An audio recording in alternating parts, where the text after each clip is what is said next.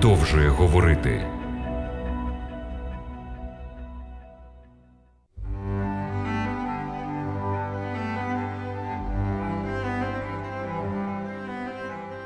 В ефірі програма Біблія продовжує говорити, і я, її ведучий Володимир Гриневич, вітаю вас.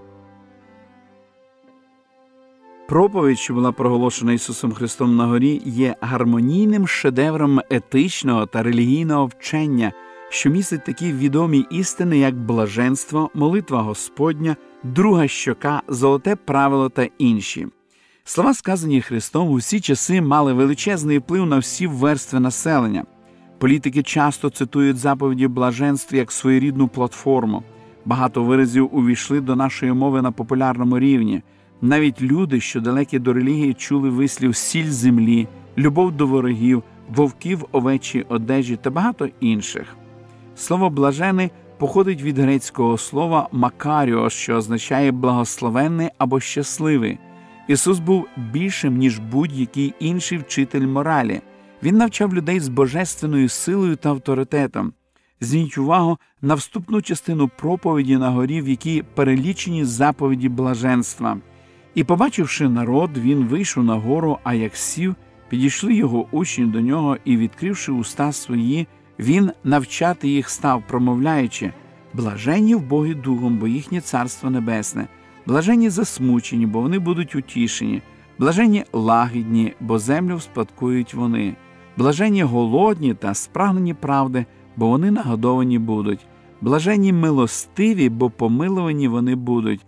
Блаженні чисті серцем, бо вони будуть бачити Бога, блаженні миротворці, бо вони синами Божими стануть, блаженні вигнані за правду, бо їхнє царство небесне, блаженні ви, як ганьбити та гнати будуть вас, і будуть облудно на вас наговорювати за всяке слово лихе ради мене. Радійте та веселіться, нагорода бо ваша велика на небесах, бо так гнали і пророків, що були перед вами. Слова Запади блаженств записані в Євангелії від Матфія в 5 розділі з 1 по 12 вірші. Проповіді на горі Ісус намагався розвінчати хибні погляди своїх слухачів і дати їм справжнє розуміння Божого царства і свого характеру. Слухачі Ісуса були сповнені зухвалою надії на те, що невдовзі Ізраїль буде звеличений над усіма народами як обраний Господом народ, а Єрусалим стане столицею всесвітнього царства. Ісус не став критикувати людські уявлення, Він навчав їх значно кращого за те, що вони знали досі і чого сподівались. Не вступаючи з ними в суперечку про засади Божого царства, Ісус знайомив людей з умовами вступу до цього царства, даючи змогу їм самим дійти висновку про його природу. Ті істини, які Христос навчав тоді, важливі і для нас сьогодні нам теж необхідно зрозуміти принципи Божого царства. В своїх вступних словах проповіді на горі Христос звертається до найвищого прагнення людського серця бажання бути щасливим. Це бажання було вкладено в людське серце самим Творцем і першопочатково було призначено для того, щоб спонукати людей знаходити істинне щастя в спілкуванні з ним. Дозвольте задати вам декілька запитань. Як ви вважаєте, чи є актуальною сьогодні проповідь? яку проголосив Ісус дві тисячі років тому. Чи реально сьогодні застосувати принцип цієї проповіді на практиці, чи, можливо, ми обречені лише на те, щоб здалеку захоплюватися нею?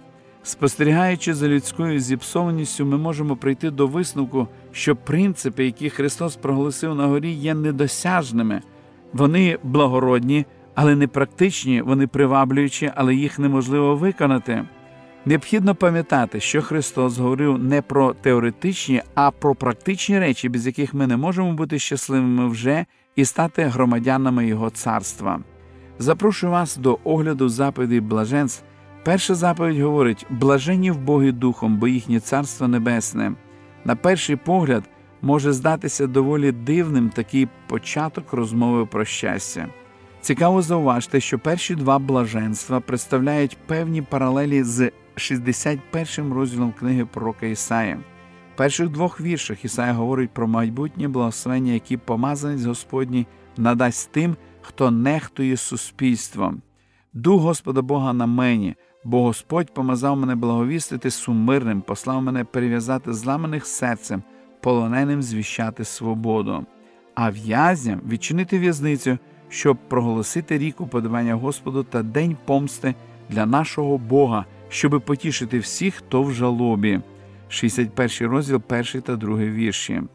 Коли Ісус відвідав синагогу у своєму рідному місці Назареті, Він процитував дане пророцтво і при цьому вказав, що саме для цього і прийшов, щоб здійснити обіцяні благословення. Саме в Ісусі Христі, в Богі Духом, тобто ті, хто покірно визнає свою потребу в Спасителі, війдуть в Царство Боже. Отже, бути в Богом Духом це мовчазне визнання нашої потреби в залежності від Бога. Перше блаженство є доброю новиною для всіх, хто визнає своє духовне банкрутство. Для таких людей приготовлене Царство Небесне. Зверніть увагу на другу заповідь блаженні засмучені, бо вони будуть утішені. Засмучені це ще один опис тих, хто потребує Божої допомоги. Необхідно сказати, що друге блаженство випливає з першого.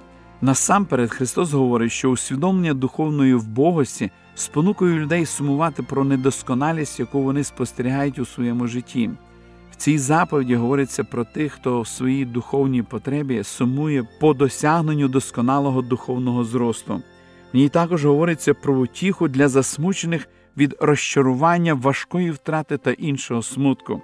За свідченням апостола Івана, сам Бог кожну сльозу з очей їх зітре. І не буде вже смерти, ані смутку, ані крику, ані болю вже не буде, бо перше минулося. Христос запевнив, що засмучені будуть утішені вже тепер, а в повній мірі в майбутньому. Третє блаженство блаженні лагідні, бо землю спадкують вони. Людина за своєю природою настільки дратівлива, що їй неможливо догодити. Вона часто буває подібна до розбурханого моря. Навіть Мойсей, керівник народу ізраїльського, що був найлагідніший за всяку людину на землі, теж все ж таки одного разу проявив роздратованість. Світ усі часи притримався думки, що в боротьбі за існування витримує тільки супервитривалий, слабкі ж падають. Умови, при допомозі якої ми зможемо оволодіти своїм духовним насліддям у Христі, не сила, а лагідність. Найкращим прикладом лагідності для нас є Ісус. В 11 розділі Євангелії від Матфія написано: бо я тихий і серцем покірливий. Той, хто повністю підкориться Божому керівництву, придбає ту лагідність, яка дійсно дозволить йому вспадкувати нову землю. Четверте блаженство блаженні голодні та спрагнені правди, бо вони нагодовані будуть. За нинішніх умов життя мало хто знає, що таке справжній голод або справжня спрага. У час Христа все було інакше. На заробіток працюючої людини не можна було розбагатіти. Простий працівник Палестині завжди жив на межі голоду і голодної смерті. Ще складніше було з водою. Люди не мали можливості повернути в власному будинку кран і набрати чистої холодної води. Тому то слова Христа для них були добре зрозумілі. Голод, про який йде мова в цьому блаженстві, це не той голод, який можна втамувати, перехопивши бутерброд. Спрага це не та спрага, що можна втамувати чашкою чаю або кави. Це голод людини, вмираючи від голоду через повну відсутність їжі. Це спрага, від якої людина помре, якщо не нап'ється. Кожний голодний та спрагнений повноти Божої правди є щасливим, адже отримує обітницю, що буде нею насичений. П'яте блаженство говорить блаженні милостиві, бо помилувані вони будуть. Милість, про яку тут говорить Христос, діяльна і мужня. Вона мало значить, якщо не виражається в милостивих вчинках. Слово милостивий є перекладом грецького слова елеемон. Воно походить від давньоєврейського слова хесед і означає не тільки співчувати людині, що потрапила у важке становище, а здатність настільки увійти в її положення, щоби побачити світ її очима, обміркувати проблеми її розумом і відчувати її почуттями. Світ безсумнівно дуже б змінився від такого прояву милосердя. Милостивим Христос залишив обітницю, що вони помиловані будуть. Шосте блаженство блаженні чисті серцем, бо вони будуть бачити Бога. Серце в Біблії позначає розум, внутрішній стан людини. Чисті серцем це ті, хто володіє досконалим характером. Якщо людина має чисті спонукання, то її життя буде чистим. Бути чистим серцем не означає бути безгрішним, а те, що спонукання у людини праведні. Вона завдяки благодаті Христа повернулась спиною до помилок минулого і прагне до мети, досконалості у Христі Ісусі. Чисті серцем мають перевагу побачити Бога тепер очима віри, і в кінцевому результаті їх перевагою буде побачити його лицем до лиця. Сьоме блаженство стосується встановлення миру та згоди між людьми. Христос сказав: блаженні миротворці, бо вони синами Божими стануть. Івана від Матвія, 5 розділ, вірш 9. Мир це дар Божий. Старий заповіт представляє Бога головним миротворцем. У новому завіті Ісус, помазанець Божий, представлений нашим миром. Він своєю смертю об'єднав євреїв і поган. Його смерть об'єднує всіх людей. Це блаженство обіцяє, що миротворці стануть частиною нової Божої сім'ї. Вони стануть синами Божими. Ми, християни, повинні молитися про мир і приймати активну участь, прикладаючи усі зусилля, щоб сприяти миру в суспільстві. Восьме блаженство блаженні вигнані за правду, бо їхнє царство небесне. Відповідно до досвіду героїв віри, у всій священній історії послідовники Христа будуть переносити фізичне, емоційне та духовне лихо у своєму прагненні шанувати Бога та принципи Його царства. З часу проникнення гріха в світ виникла ворожнеча між Христом і Сатаною, між Царством Небесним і царством світу цього, між тими, хто служить Богові, і тими, хто служить сатані. Цей конфлікт буде продовжуватися до тих пір, поки панування над світом не прийде до нашого Господа. Апостол Павло попереджає віруючих, через великі утиски треба нам входити у Боже царство. Громадяни Небесного Царства можуть зазнати страждань в світі, оскільки їх характер, ідеали, прагнення та поведінка є мовчазним свідченням проти зла цього світу. Вороги Небесного Царства гнали Христа Царя і можна очікувати, що вони будуть гнати його вірних послідовників. В другому посланні до Тимофія написано: та й усі, хто хоче жити побожно у Христі Ісусі, будуть переслідувані. Гнаним, переслідуваним за правду дана чудова обітниця про те, що для них приготоване Царство Небесне. Дев'яте, останнє блаженство, єдине, де вживається множина, Христос сказав. Блаженні ви, як ганьбити та гнати вас будуть, і будуть облудно на вас наговорювати всяке слово лихе ради мене. Радійте та веселіться, нагорода бо ваша велика на небесах, бо так гнали і пророків, що були перед вами. Може здатися дивним, що Ісус переходить від миротворчості до гоніння, від роботи по примиренню до прояву ворожнечі. Однак факт залишається фактом. Як би ми не старались примиритися з деякими людьми, вони відмовляються жити з нами в мирі, дехто навіть навмисно може нам протистояти, обмовляючи або ганьбити нас. І справа не в наших недоліках або особливостях характеру. Страждаємо ми за правду і за Христа. Іншими словами, їм не подобається та правда, якої ми голодні та спрагнені. Вони відкинули Христа, якого ми бажаємо наслідувати. Гоніння це конфлікт двох непримиренних систем цінностей, в якому одна бере верх над іншою. Якої реакції очікує Ісус від своїх гнаних учнів? В 12-му вірші написано Радійте та веселіться. Чому так? Христос сказав: нагорода, бо ваша велика на небесах. Ми можемо втратити все на землі, але унаслідимо все на небесах. В заповідях блаженства представлений портрет справжнього учня Христа. Те, що ви почули в заповідях блаженств, повністю суперечить світському розумінню блаженства, щастя і благополуччя.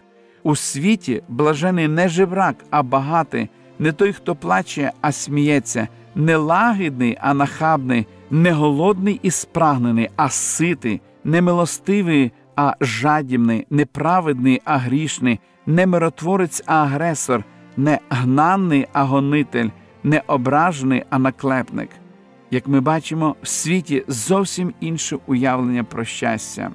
В заповідях блаженств Ісус підкреслив, що внутрішня радість і мир Єдине постійне задоволення для серця і душі приходить лише тоді, коли присутній мир Божий, що вищий від всякого розуму, щоб зберегти серця і думки у Христі Ісусі.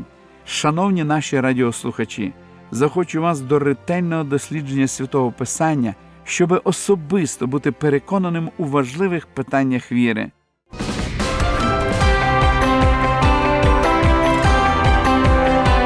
Лише світло, лише добро, лише надія.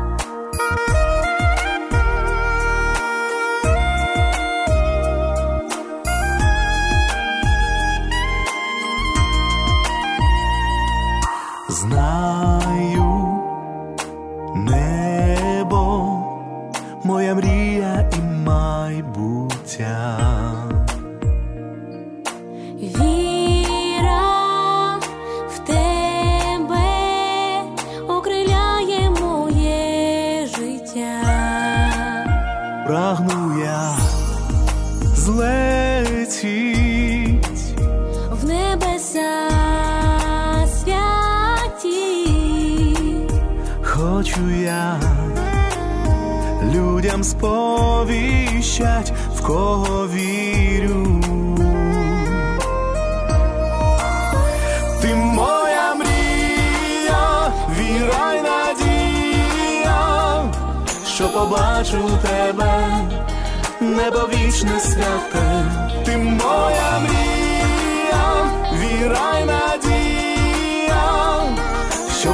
в любові Бог сам подарує всім нам небеса.